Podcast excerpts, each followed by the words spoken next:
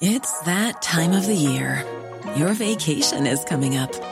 You can already hear the beach waves, feel the warm breeze, relax, and think about work. You really, really want it all to work out while you're away. Monday.com gives you and the team that peace of mind. When all work is on one platform and everyone's in sync, things just flow wherever you are. Tap the banner to go to Monday.com.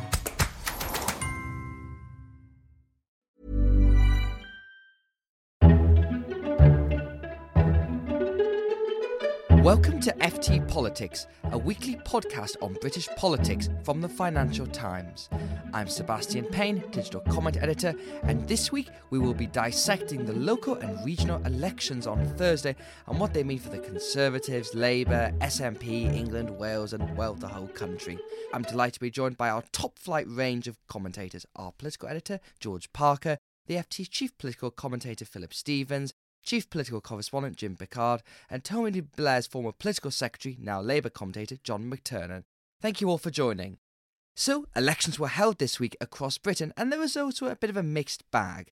Labour's vote share dropped by around 6%, which is generally rare for a leader who's just taken over a party, but the catastrophic collapse did not occur, and the party held on, in the words of Jeremy Corbyn, in England and Wales. But in Scotland, it was a very different picture, with the Scottish Tories jumping into second place and Scottish Labour collapsing. And in London, at the time of recording, it appears that Sadiq Khan is on track to be the first Labour London mayor in eight years and the first Muslim mayor of London. So, George Parker, let's begin. I'd say it's probably broadly a good day for the government, you could say. That the Tories aren't really talked about much, but they had a pretty solid result here. Yeah, I think, um, notwithstanding the result in London, it's been almost the perfect night for David Cameron, and you could see it on his face when he went up to Peterborough in the sunshine there, surrounded by his supporters. Because for two good reasons. One is that the results in Scotland, remarkable result for the Conservatives, finishing second, pushing the Labour Party back into third place. The last time they were in third place in Scotland was in 1910. And that is going to make it extremely difficult for Labour to claw back that ground in Scotland and to mount a challenge to the Tories at the next general election. And the other thing is the fact that the results in England were bad for the Labour Party, but not so bad that they've given Mr Corbyn's critics the ammunition they need to try to push him over the edge. And from David Cameron's point of view, that's the perfect outcome because the last thing he wants is for Jeremy Corbyn to be pushed under a bus at this juncture. Philip Stephens, looking at the Scotland result here, you know, we've had devolve, we've had the Scottish Parliament for a while now, and I, this is an interesting way about how the Scottish Conservatives have come back to life. They've had a 11 point increase in their vote share in these elections here, and Ruth Davidson, who's the charismatic leader of the Scottish Conservatives, seems to have painted herself as the unionist candidate here, hasn't she? Yes, I think that's so. But I think we may be seeing the beginning of the resumption of normal politics in Scotland now.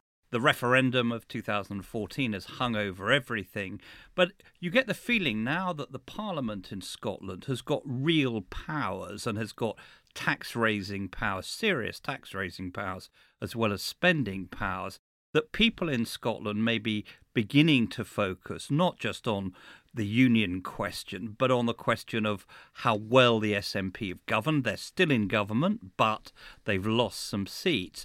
And looking at the Tories as a plausible alternative, not, if you like, for Westminster in that sense, but for Holyrood. So I think now we may be beginning to see, if you like, two or three party politics in Scotland with the arguments about the things that matter to people, health and education.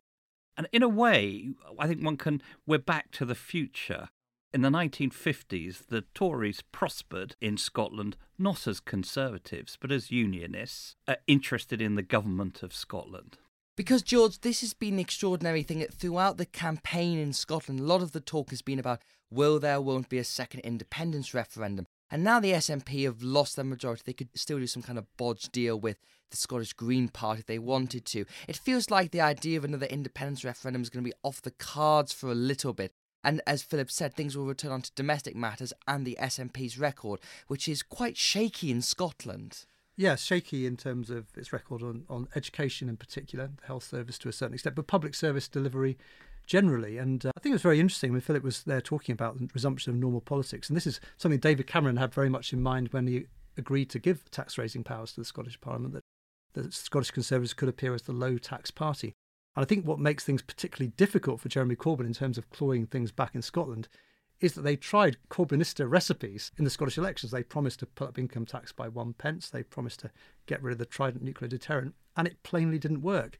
So you wonder where Jeremy Corbyn goes from there. So yeah, resumption of normal politics in Scotland. I've already seen though Corbynite saying, ah, but they weren't really that left wing in Scotland. We actually need to have a big shift to the left. Um, I think it was Paul Mason who's written that today. Yeah, well, uh, people who remember the 1980s as I do, I was at university. I remember Tony Benn coming along to the student union and saying that the reason the Labour Party lost in 1983 under Michael Foot was because the party wasn't sufficiently left wing, or they didn't say it with quite enough conviction. It's the perennial argument of the left. If only we'd been a bit more left wing, we'd have done it. So I suppose the question is if Labour had been a bit more left wing in these elections, would they have done any better elsewhere in the country, Philip? No, I don't think so. And I think the important point for Scotland and the referendum is that it's off the table, but only as long as we vote to remain in the European Union. Brexit could change all that. Brexit would change the dynamic dramatically. But Scotland is basically quite a small C conservative country. The trick that the SNP has pulled in recent years has been been to sort of go across the spectrum and be conservative in some places and quite left wing in the others. I think Ruth Davidson and the Scottish Conservatives are now exposing that trick, as it were. I think in the rest of the country, as George said, this has been a great night for David Cameron. It's been an iron law of British politics that the governing party loses heavily in local elections in between general elections. He's defied that. Labour has held on, but done really pretty dismally. Well, I actually dug up the statistics last night because everyone was saying this, and it's really fascinating. If you look at 2011, which was Ed Miliband's first year as opposition leader, and it was just after the 2010 general election, Labour gained 857 seats. David Cameron, his first year as opposition leader, was 316 and it goes onwards. And if you go back to even John Smith in 1993, he gained 111 seats. So Labour losing about 30, George, which is what we're looking at at the time of recording, um, is not a great result, but it's not quite bad enough for people in Labour to say, well, hang on a minute, we need to do something about this. So it's going to be business as usual. Now it's back to the EU referendum. Yeah, there was enough political cover in the results to help Jeremy Corbyn. The fact that the Labour Party hung on, in Jeremy Corbyn's words, to count Labour councils in unlikely places like Southampton and Exeter and Crawley and Hastings in the south of England gave some sort of sense perhaps that actually they were holding their own in you know parts of the country We wouldn't expect Jeremy Corbyn to do well but as Philip says I mean it's a really really poor set of results the Labour Party should be powering ahead at this stage in the parliament first year in the parliament all governments do the most tricky bits of their manifesto the Tory party isn't even delivering the tricky bits of the manifesto in a competent fashion. You know, we've got a U-turn today on academies. We had the U-turn on disability benefits, on tax credits, Sunday training. You can, you, the list goes on and on. I mean, and the parties, the Conservative Party is falling apart over Europe. You can't imagine a more propitious set of circumstances for an opposition party to fight an election. I'm sure you were delighted, Philip, to see that Neil Hamilton has arrived back in at frontline politics, sort of, in these elections, with UKIP making their breakthrough in the Welsh Assembly. Now, a lot of people have written off UKIP, saying they're not going to get anywhere, they're a done party, particularly after the referendum. But they seem to have sort of, they're still there on the fringes of things. They've taken bit of a chunk out of the Labour vote in the north, and there is a concern, speaking to some Labour people last night, that this is a problem that is still there. It's a demographics problem of Labour not appealing to those people. You know, does UKIP's breakthrough in Wales mean anything? Well, I think it's essentially a reflection of the proportional voting system or semi proportional voting system in Wales we can see from the opinion polls, from the way UKIP has fared in European and other local elections, there is a constituency there which has, if you like, outflanked the Labour Party in some of Labour's old constituencies. It's there. I think even Nigel Farage, or is it Farage? I'm never sure, would struggle to say that this was a breakthrough for UKIP. I'm pretty sure he has actually said that. well, well, he's uh, clutching at uh, straws to say that, but and to see these sort of rather sort of formatory retreads appear in the valleys of South Wales is sort of curious to say the least. So I don't think this is bandwagon. The future or otherwise of UKIP depends on the referendum either way. I don't think it has a huge national future, although uh, it obviously has a constituency. Finally, George, obviously the most significant thing probably people will remember from this election is the London mayoral race that it's been a very vicious campaign between Sadiq Khan and Zac Goldsmith, and it seems that Sadiq has won by a decent margin, and Zac's campaign, which was criticised very heavily by people in Labour for having racist tones to it, and also by senior Conservatives as well. What is there going to be any kind of recrimination for the way this was run, and why was it run this way? Do you think? Well, I think the recriminations are already starting. You've seen Andrew Boff, who was leader of the Conservative group on the Greater London Assembly saying that the Tory tactics were outrageous. We had the Tory Deputy Mayor of London saying it's going to take a long time to clear up the mess of this campaign. And the truth is, the Goldsmith campaign was foundering. He was making little headway. They appeared to be losing. And they played the oldest card of the trick. And I think what is refreshing, if you're a liberal with a small L and believe in communities living alongside each other, is that Londoners seem to have shrugged their shoulders and just treated Sadiq Khan as, a, as they would have treated any other politician. I think the only person who will be unhappy with this result is perhaps Donald Trump, who um, has promised to ban people like Mr. Khan from entering the US if he becomes president. I think actually this is, you know, it's a sort of, in a way, whatever the party politics, this will be the result that resonates beyond Britain. You know, London, to my mind, the world's greatest city, a multicultural, pluralistic, tolerant city has elected a Muslim mayor. That's a statement. Uh, and a very important one. And it's very, very good that a despicable campaign against him based on religion, if not race, was defeated.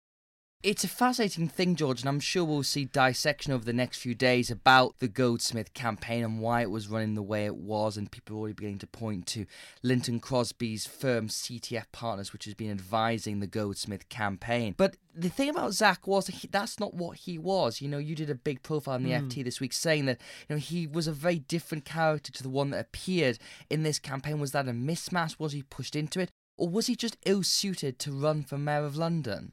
Well, possibly. He's been an effective mayor of Richmond out in West London, but it's a very different kettle of fish to trying to represent the whole. I think during the whole campaign, he's given the impression of being slightly diffident, slightly almost unbothered about whether he wins, lacking the passion. Now, he's the candidate, he's in charge of the message going out. He could have said, We're not going to run this kind of campaign. Maybe he was just too diffident. Maybe he just didn't have, I don't know, the will to stand up to what he was being advised to do. But I think one of the things we've seen in this election is, is a relatively high t- turnout for a London mayoral contest. We're hearing about 44%, which is much higher than the last contest between Boris and Ken Livingstone.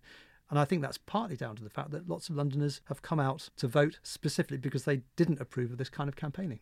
Politicians can't blame their campaign teams for the campaigns. It's if a politician can't decide on his own or her own campaign, they don't really deserve to be standing for election. These local elections were painted as Jeremy Corbyn's first major leadership test, well, after the Oldham by election last year, which Labour won to the surprise of some. When he became leader of the party last summer, many claimed that the new politics, the straight talking, honest politics, would bring thousands of new voters to the party. This would build momentum and lead to a sweeping majority in 2020. Now, that doesn't seem to have quite happened at these local elections, but nor has it been a catastrophic failure that many moderates in the party have predicted. So, if you're in Labour and you want to get rid of Jeremy Corbyn because you think he's going to be a disaster, what do you want to do? So, John McTernan, I'll put that question to you to begin with then. You're someone who's called right from the off for Jeremy Corbyn to go because you think he's toxic at the ballot box. Now, you've got to admit, he's not done as badly as you probably thought he would today. So, what happens next? Just because a disaster isn't utterly disastrous doesn't stop it being a disaster. The line of defence, which is that it's not as bad as it might have been, is not really a good one, given that you now can see from today as results that if Labour stood in the general election on these numbers, Labour would do just about as badly as Ed Miliband. But the next election won't be on these boundaries, it'll be on different boundaries, and those hurt the Labour Party. So you've got to have a brass neck to claim that these are great because they weren't utterly disastrous. They're bad results and they show no progress in the key seats, in your Ipswiches or your Reddiches or your Carlisles, the places that Labour needs to win. If Labour wants to always come second, these are perfect. We heard some of that brass neck last night, Jim, when John McDonnell described the situation as complex. It's a complex situation in Scotland. It's a complex situation in Wales, which was a nice bit of spinning there to change it. And Jeremy Corbyn has said that Labour's hung on in Wales. So this is not language of making progress of the type John would say Labour needs, but nor has it been a disaster. And plenty of the Corbynites have been out in the media today saying, well, we are making slow progress because Labour increased its vote share from the last election. Does that stand up at all? It tells you an awful lot about expectation management that these guys are able to go out there with a straight face and claim that these this is a good set of results. Basically, the fact that Labour was going to go seriously backwards in Scotland was not going to make gains in Wales and would go backwards in England was already in the price. And therefore, when particularly in England the losses were not as great as expected, they were able to say, look at us, this was fine. But the one fact you need to know, and I don't want to sound like a kind of psephological nerd, the one fact you need to know is that outside of general election year, no leader of the opposition has presided over a reduction in councillors since 1982 outside of a general election year, and therefore on that level, Corbyn's performance is arguably the worst for over 30 years. And if you chuck Scotland into the mix as well, it's appalling. And yes, in Scotland, we knew that this was coming. It's something that's been, it's a cake that was started baking years ago. And I don't think that anybody else could have turned that around in the speed. You know, Corbyn's only been there for nine months. But he went out there, he said, yeah, we can win in Scotland. He used the phrase win. He made it sound as if his brand of Corbynista anti austerity measures, putting up tax, opposing Trident. This was going to take off in Scotland, and it just hasn't. We'll come to Scotland in a moment, but the point is, as I said to John, what does this mean for moderates in Labour? Because, you know, Jeremy Corbyn, there's no sign of a coup coming right now because we're so bad. It was just a little bit stagnant in a way. They're like rats caught in traps, desperate to escape the situation they found themselves in, gnawing every which way, absolutely frustrated, unable to move unable to work out a plan, unable to agree when to move, unable to agree who the next potential leader could be. It's also a kind of kamikaze mission for someone to step forward and be the stalking horse. And people have talked about Margaret Hodge doing it. She hasn't denied that report. But does Margaret Hodge, who has enjoyed the popularity of being the anti tax avoidance crusader, who's been MP for all these decades, does she really want the wrath of 200,000 hard left Corbynistas who've joined Labour since last summer? Let's watch that space. Margaret Hodge is perfectly capable of facing down 200,000 rabid lefties. She faced down lefties in um, Islington Council when she was leader there. She's a tough operator and she will do what is the right thing for the party. The real problem, the, que- the kind of question that hovers over this, goes to a group of people, the PLP, who know there must be change, but hope there's a way that it can be painless and they don't need to be involved. And the truth, as Stan Greenberg um, said at a recent seminar, is that he said parties only change after a civil war. There is no clean way to remove a leader or to change a leader. There has to be a battle. And in a way, it's almost Shakespearean. The right leader for the Labour Party will be the right one who seizes the crown. It won't be done in meeting rooms, it will be done by doing it. And people are ignoring a gigantic fact on the ground, which is that Sadiq Khan is going to be the mayor of London. Third largest personal electoral mandate in Europe after the President of Portugal, the President of France. Power of patronage. Tony Travers' presentation on this takes six different PowerPoint slides to show how many positions he can appoint to. Budgets, housing, transport, planning, economic development. He can bring people together he can do things. And Boris has shown you can run a very good campaign against a, quite a popular leader of your party and a popular prime minister, as he's done with David Cameron. Imagine what Sadiq could do if he wants to use the position to actually build himself and to show this is what real Labour looks like. And I think there's an analogy with Scotland and the SNP as well, in that if Sadiq is able to achieve things in London, he can say, Look, it's all thanks to me. If he's frustrated because he doesn't have the right powers, he can say, it's those Tories in Westminster and Whitehall, I blame them. And one thing we've seen with Sadiq is he's incredibly ambitious. He likes to be all things to all people. And from his vantage point in City Hall, he'll be able to carry on doing that for years. Yeah, look, Paul Keating said, always bet on self interest because it's always going to back itself. So I'm going to come on to um, Scottish Labour here, who, John, you're a former Chief of Staff to Jim Murphy, who was the last leader of Scottish Labour for Kezia Dugdale. Um, it was an appalling night for Scottish Labour. You know, there's no two ways looking at it. And I'm sure even when you were working um, up north of the border, you couldn't have seen that Scottish Tories were going to have this revival in the way they have under Ruth Davidson, who, as we've said earlier in the podcast, a very impressive figure. What does that mean for the future of Labour? Can Labour win a majority if it doesn't recover in Scotland? And how does it go about that? I know I've already seen people saying Labour wasn't left wing enough in Scotland. Labour is not offering a coherent enough Corbynite vision for Scotland. The next election will be about whether the Tories lose a majority, not about whether Labour wins a majority. And the Tories can perfectly easily lose a majority. But to turn to Scotland, Labour framed the wrong proposition. It assumed the country was left wing and offered a tax increase. The SNP tried a tax increase in 2003, got humped, and have never talked about tax increases ever again. Scotland's a middle class country, a prosperous middle class country with lots of white collar workers who don't want to pay more tax. Workers don't want to pay more tax. And Ruth fashioned the right thing. She knew, and never pretended that it wasn't going to be the fact, that voters were going to give Sturgeon a government. The question was under what terms. So Ruth just said, I'll hold them to account. I'll keep them honest. And voters did what they wanted to do, which is they wanted the SNP return but chastened. Labour missed that. The focus groups must have been off, although I do know from some of the focus groups that Labour held that people were saying that. They weren't listening to Labour. They would listen to the thing, there needs to be a bit more balance. The one party state is a worry for people. Ruth exploited that. And Labour needs to look to its successes. It won a seat from the SNP in Edinburgh in Ian Murray's constituency. There's something there about the appeal of Daniel Johnson and Ian Murray in Edinburgh, South Edinburgh, to middle class voters. Labour kept a seat in Dumbarton. Jackie Baillie stood against the party, stood against the unions, supported Trident, supported the deterrent, and she won her seat, standing for quite traditional Labour things, almost Blairite things. Strong defence against tax increases and for the union might be the right place uh, for Labour to actually go. So the new songs maybe the old songs. Well, you can imagine, Jim, that's John's vision, and he's going, you know, that's the sort of thing that he believes will win Labour more votes.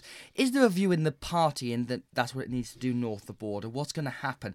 There must is there going to be some kind of, you know, investigation into what happened there, or will Labour just move on and keep strolling along as it has been in Scotland? I mean, this might sound a little bit banal, but the success of the SNP in the last few years has been about identity, nationality, it's about Scottishness. And that's something that the SNP has just cornered the whole market for, and it's left the other parties floundering in its wake. And until the mood, the national conversation and mood changes in Scotland, Labour's in a, a really dire sort of straits up there. And I spoke to one Labour person today who just said these results are basically David Cameron must feel like Christmas has come because, as we discussed earlier, not quite bad enough to push Corbyn out. It leaves him there, but still really bad. And you now have this structural problem where Labour used to be able to harvest 40, 50 MPs from Scotland every year without even thinking about it, and now it has just one. And it feels to me like future general elections, unless that changes, they're going to be reruns of last year where you just have the Tories saying Labour's weak, they're going to be enthralled to the SNP north of the border. And Labour totally failed to, to rebut that argument last year, and they're going to have to find arguments against it. Yeah, look, the electoral geography does not favour Labour. But Labour cannot rely on any vote banks anywhere. Labour will win when Labour finds a way to mobilise England. And if England votes for Labour, and England can be won for Labour because the Tories have only got tiny foothold in the north in seats like Carlisle, those can come back to Labour. Labour did well outside London in the south. There's something going on in Southampton, there's something going on in, in Plymouth and Portsmouth.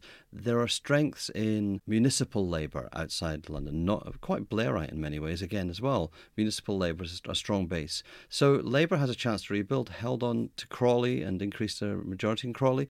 There are things to be examined about how you rebuild, but basically, Labour has to have a project for winning England. And if you can win in England, you don't need to worry about governing with the SNP or not. You don't need to rebut those things. And let's let the SNP be trapped in this debate about whether they want to call for a second referendum or not.